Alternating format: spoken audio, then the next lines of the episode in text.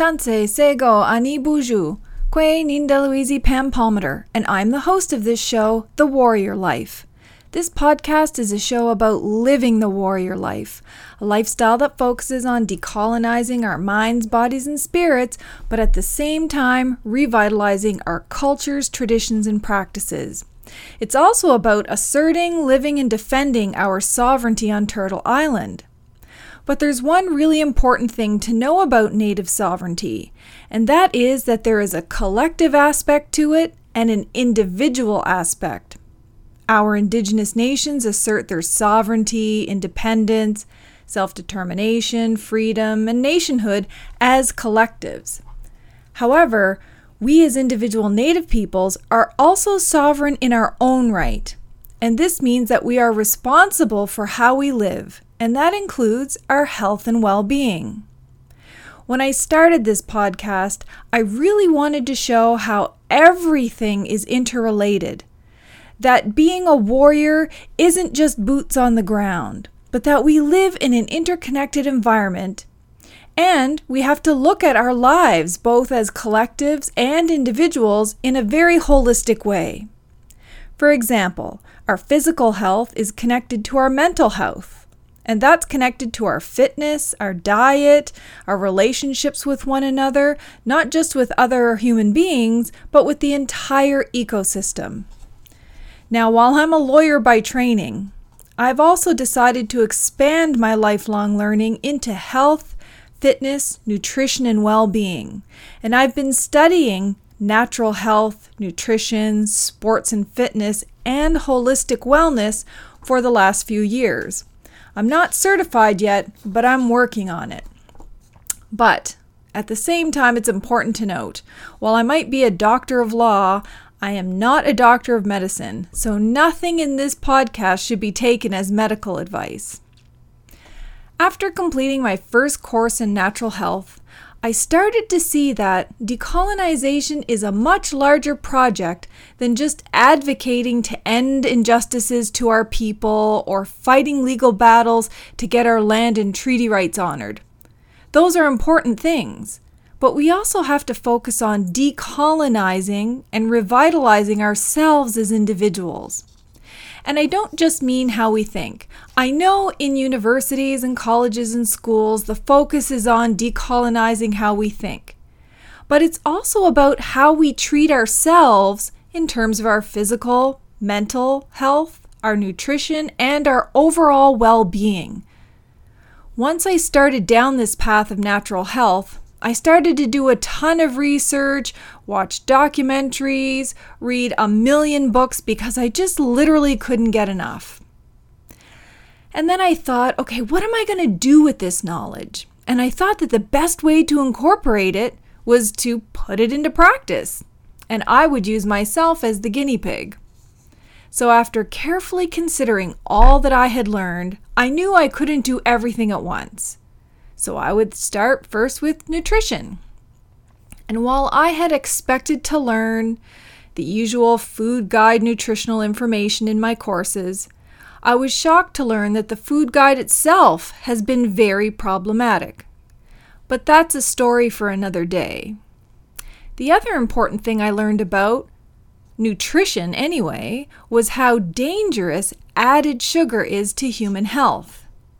Not only is it highly addictive, but it causes numerous serious health conditions and diseases. And what makes the situation worse is that nearly all processed foods have some amount of added sugar.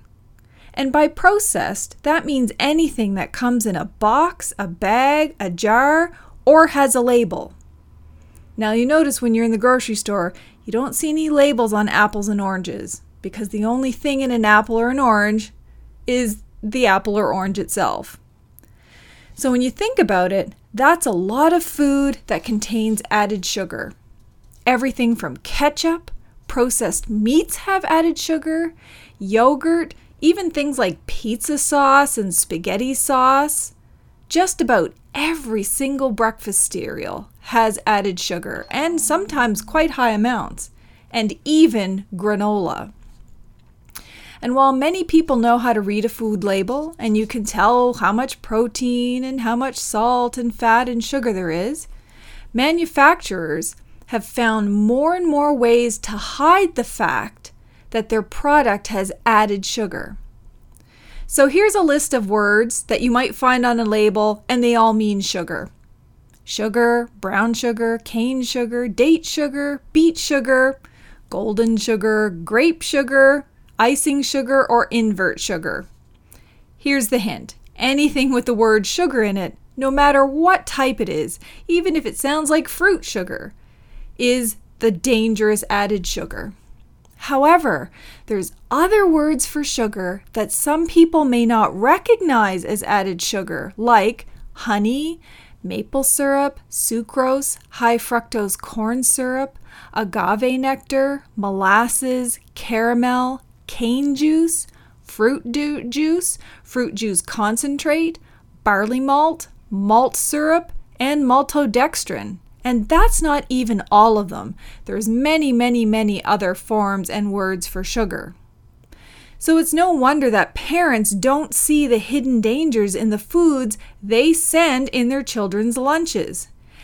And yes, that includes fruit juices. They have just as much sugar as pop and cause the same amount of damage to your health at least according to the research. And that was a real shocker for me, because I was raised to believe that fruit juice was good for you. But as it turns out, nature is never wrong. An orange is meant to be eaten as it is, with all the pulp and fiber and vitamins all together with the juice. So then I learned about all of the very serious health conditions that are caused by too much added sugar. And I think most people would be familiar with the fact that, you know, too much added sugar in your diet can cause weight gain. But the research shows that even more than the intake of fat, that added sugar is one of the main culprits of obesity. Sugar is addictive. It can be as addictive and have the same impacts on your brain as certain drugs. Sugar makes you want to eat more and more sugar.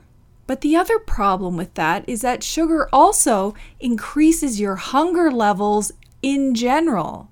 It makes you want more food, especially starchy foods like bread and pasta, otherwise known as simple carbs, and that makes you just want to eat more and more.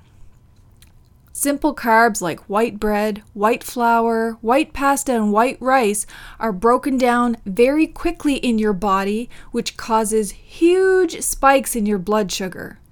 Then it has a big crash 20 to 30 minutes after that, making you want more sugar.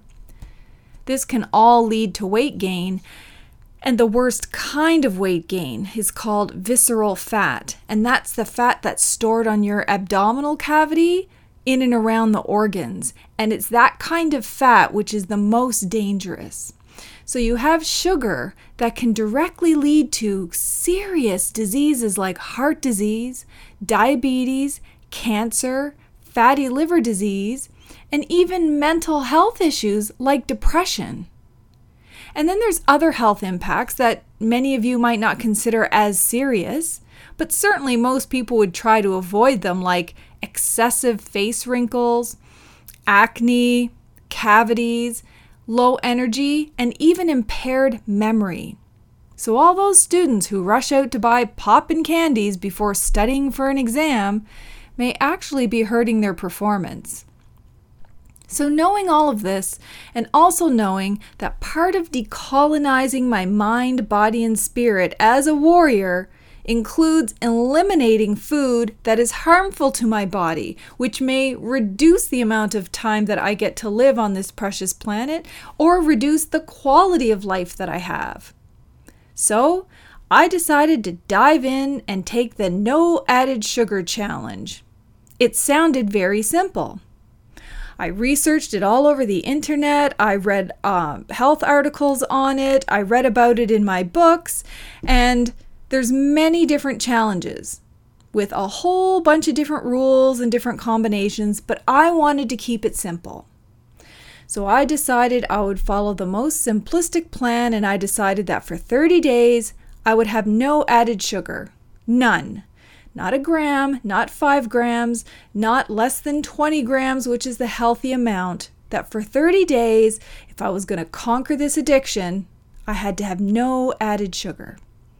I could still eat all natural foods with sugar, like fruits and vegetables, but no processed foods if they had sugar.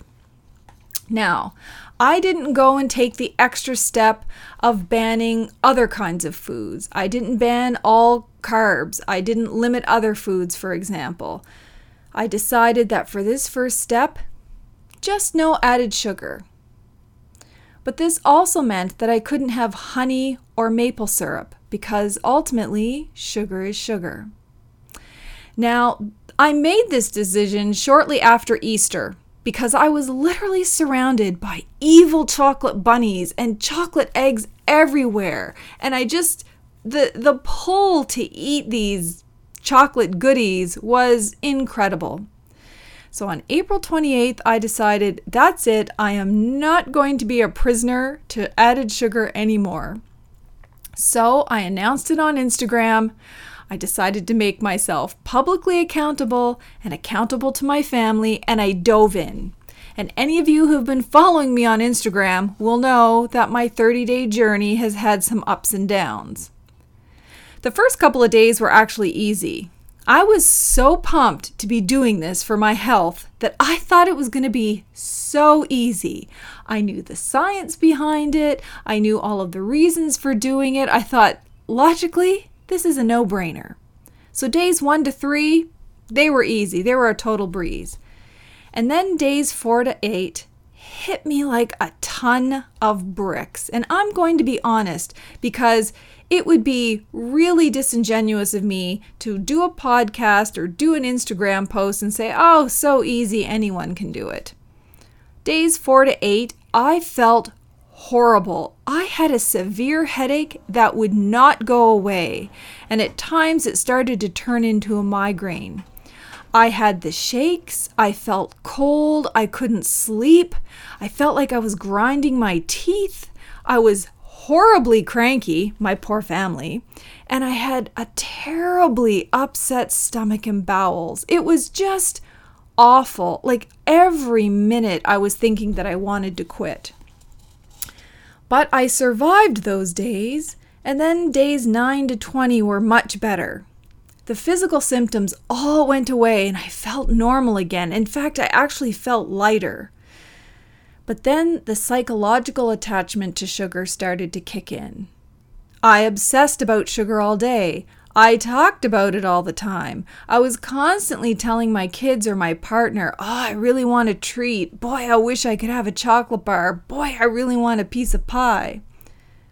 It got to the point where if I was working in my home office or uh, my office at work, I would stop working and look around for my usual stash of goodies and felt really anxious and unsettled with it because it had become such a habit to munch away while working for hours and hours at my computer. After a long day of work, I found that especially difficult because I felt like I needed to have sugar as my reward for the day, as my snack for relaxing, as something to uh, watch Netflix with. And I'm sure my family got tired of me talking about wanting sugar all the time. But then that phase passed as well. And then came days 20 to 30, and I started to forget about the no added sugar challenge and even lost count of which days I was on. It was getting much easier. And by the time day 30 came, I was so happy that I did it. I actually made it 30 days with no added sugar. And let me tell you, that's a challenge. It was essentially me eating primarily whole foods for the entire time, and it really made me read and reread all of the food labels at the grocery store. And it also made me become very creative. So instead of, um, you know, eating jam on something, I would actually just mush up some raspberries myself and just eat it like that. Let me tell you, apples, bananas, and blueberries saved me on many, many occasions. But I feel lucky because I felt supported by the family and everyone on Instagram who sent encouraging messages or who went on the journey with me. But then the big question everyone was asking me was, what am I going to do to celebrate that I won the 30 day challenge? And I have to admit that during the last, you know, maybe 10 days, I would kind of fantasize about what will be my reward for having met the 30 day challenge. Because historically, my rewards have always been something with added sugar. So I thought, well, maybe I will have a big piece of apple pie or a cupcake with extra icing as my reward, and then I'll just go back to a normal sugar intake. I thought, well, you know, I have every freedom to do it. I did my 30 days, I met the challenge, there's nothing stopping me.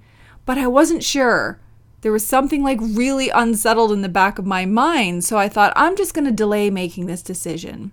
So I went to work the next day after my big sugar victory. I was looking in my desk for some pencils and I saw a bag of trail mix with nuts, raisins, and those mini chocolate chips. And it literally stopped me in my tracks. Like the pull of those chocolate chips had my mind racing that I could eat this and then maybe go get a pie for dessert and have a whole week of eating treats. And then I could go back to healthy eating. And I knew right there with all those thoughts racing in my mind, I was nowhere near cured of this sugar habit. So I threw out the package and decided right then and there I am going to recommit to another 30 days. Maybe someday I'll be able to enjoy the occasional piece of pie or a piece of birthday cake, but right now I know that I can't. So here I go again. I've recommitted to another 30 days. I'm on my journey of decolonizing my diet and revitalizing my warrior health. And I wanted to share this journey with you all because sometimes people make these things look easy. You'll see documentaries or YouTube videos or famous people in commercials saying, oh, look at how logical and easy it is. But it isn't. It's hard and sometimes it's painful. But some of the best advice I got was wouldn't you rather be in pain from your body healing than be in pain from a preventable disease that could also shorten my life or impact the quality of my life. And I thought, that's good advice to follow. And then I thought, what's the worst that can happen if I fall down? What's the worst that can happen during my next 30 day challenge? And I thought, well, here's the worst case scenario Dwayne The Rock Johnson could message me on Instagram ask me if I would love to meet with him, take some selfies, hang out, and maybe have a piece of cake. And if that happens, I'm telling you right here, right now, of course, I would go and take selfies with him and eat a piece of cake. But as soon as I got back home, I would start my 30 day challenge all over again. And I would be okay with that because it's okay to make mistakes. It's okay to live life. It's about what you do next. And what I would do next is try and try again, because after all, it's for my health. And if we're going to be warriors, we have to have warrior health to make sure that we're in it for the long haul. Thank you all for tuning into my show. I hope you enjoyed this episode. I'd also like to hear if you enjoyed the new podcast music. Um, I decided to change it from the last one, change it up, see if anybody likes it, what your comments are, what's your feedback. Let me know. And if you like my podcast, please consider supporting it by subscribing it, liking it, and sharing each episode. I'm currently hosted on SoundCloud, but you can also listen to my podcast and download it from iTunes, Google Play, Stitcher, and Spotify. And make sure to leave me a comment if you've tried the 30 day no added sugar challenge and tell me how you made out. Am I the only one that struggled with this? Let me know. You can also follow me on Instagram as Pam underscore Palmater, and we can carry on the journey there together. Till next time, keep living a warrior life. Walalia.